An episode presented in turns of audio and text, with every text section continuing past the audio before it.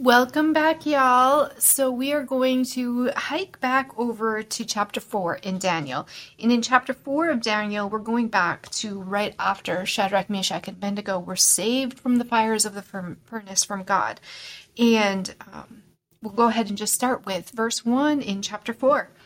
King Nebuchadnezzar sent his message to the people of every race and nation and language throughout the world Peace and prosperity to you I want you all to know about the miraculous signs and wonders of the Most High God has performed for me. How great are his signs, how powerful his wonders.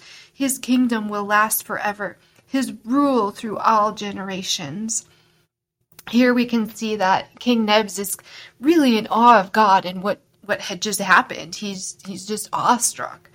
In verse 4, I, Nebuchadnezzar, was living in my palace and in comfort and prosperity.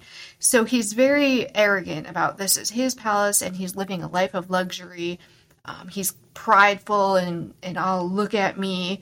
And um, we're not responsible for our own successes. God is. And he's about to be reminded of that here, even after this great wonder that God just showed him.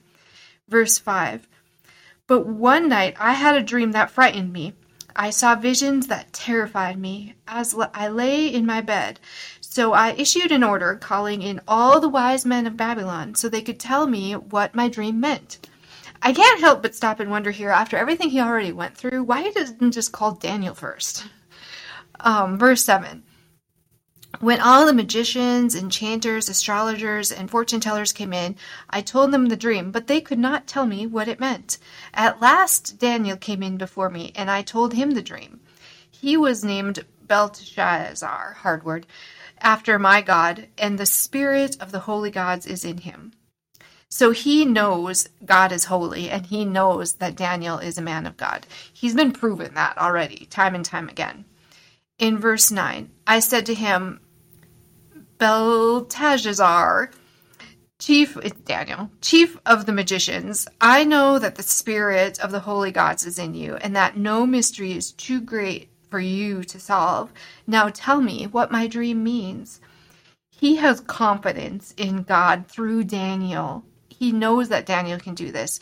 And that again proves the importance of our humility and integrity throughout society because the world watches us and they watch our actions and our character and our integrity.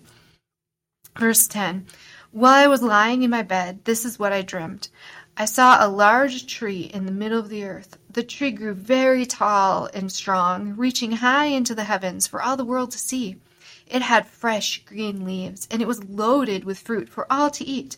Wild animals lived in its shade, and birds nested in its branches. All the world was fed from this tree.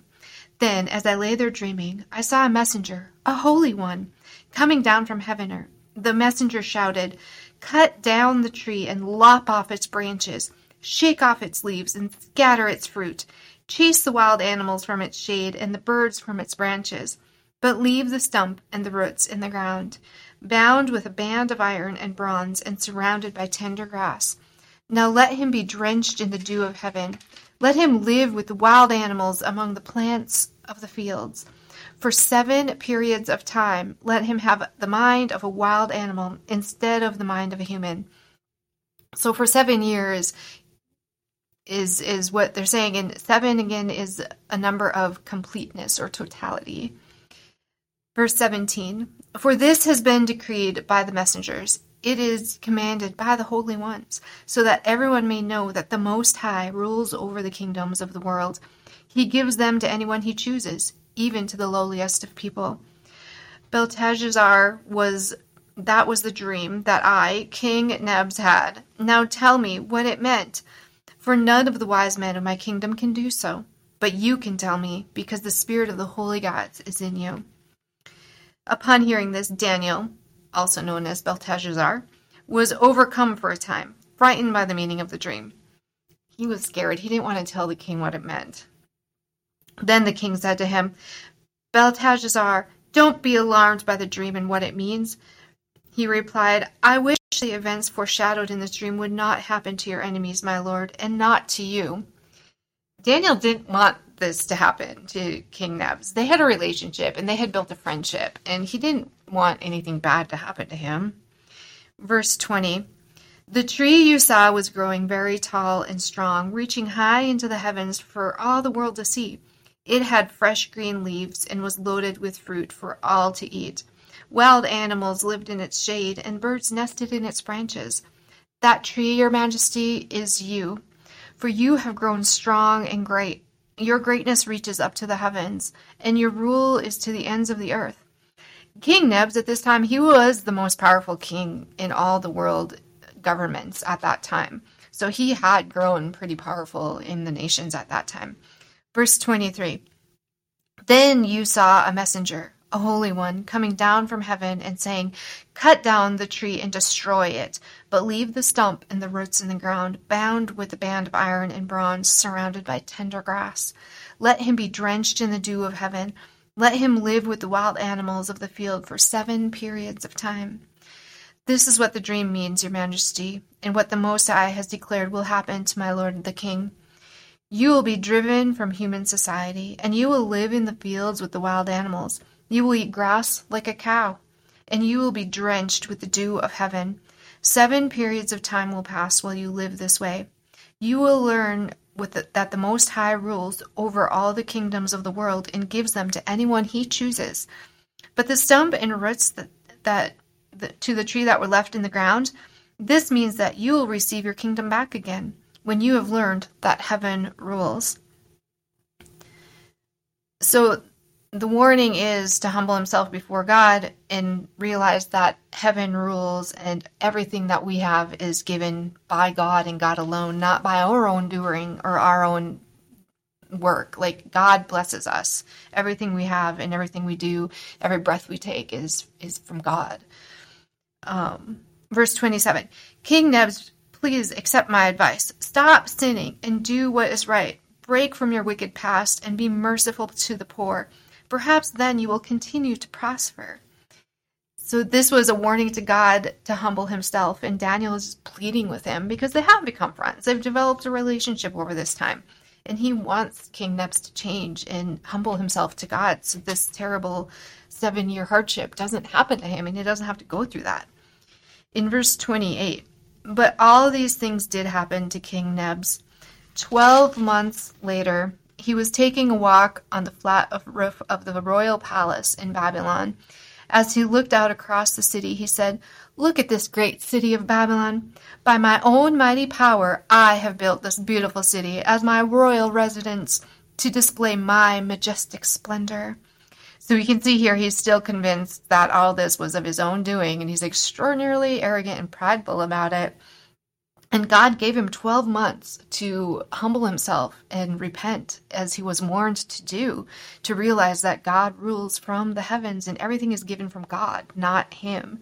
And God is control has control of all the kingdoms, not King Nebs or us. Everything is through God. Verse 31. While these worlds were still while these words were still in his mouth, a voice called down from heaven, O King Nebs, this message is for you. You are no longer ruler of this kingdom. You will be driven from human society. You will live in the fields of the wild animals, and you will eat grass like a cow. Seven periods of time will pass while you live this way, until you learn that the Most High rules over the kingdoms of the world and gives them to anyone he chooses. That same hour, the judgment was fulfilled, and Nebs was driven from human society. He ate grass like a cow, and he was drenched with the dew of heaven. He lived this way until his hair was as long as eagle's feathers, and his nails were like bird's claws. So he was warned, and he still did not humble himself before God. And he was warned. Verse 34 After this time had passed, I, Nebs, looked up to heaven, my sanity returned, and I praised and worshipped the Most High and honored the one who lives forever. So seven periods again is completion. So the the time completed and his sanity returned, and he was able to humble himself before God. And this is the appointed time when he finally repents and recognizes that God is who he is, that God is sovereign and God is in control of everything, not King Neb. So he finally realized that and his sanity returned. His rule is everlasting and his kingdom is eternal. Verse 35 All the people of the earth are nothing compared to him. He does as he pleases among the angels of heaven and among the people on earth. No one can stop him or say to him, What do you mean by doing these things? So he is honoring God and, and saying, God controls all things, all politics, all seasons, all kingdoms, everything, all is controlled by God. And he's repentant and humbled and restored. And he learned life is not about him. Um, that God has complete control over every aspect of history and every aspect of the future. In verse 36, when my sanity returned to me, so did my honor and glory and kingdom. My advisers and nobles sought me out, and I was restored as head of my kingdom, with even greater honor than before. Now I, Nebuchadnezzar, praise and glorify and honor the King of heaven all his acts are just and true, and he is able to humble the proud. So he saw his errors, he saw his pride, he saw his arrogance, and he repented and he humbled himself before God. And because of that, he was restored. His health, his sanity, and even his kingdom was completely restored, even greater than before. So God honors our repentance. And when we're humble in when we realize God is in control of absolutely everything. And that's just so important. Um, and after after an appointed time, all that is will be no more, and God's kingdom will reign. That's the promise of God. God is in control, and eventually it'll be His kingdom that reigns forever and ever. And we have that security, and our souls are safe in the hands of God. So that concludes chapter four of the book of Daniel. I hope you're all enjoying this. Have a good day.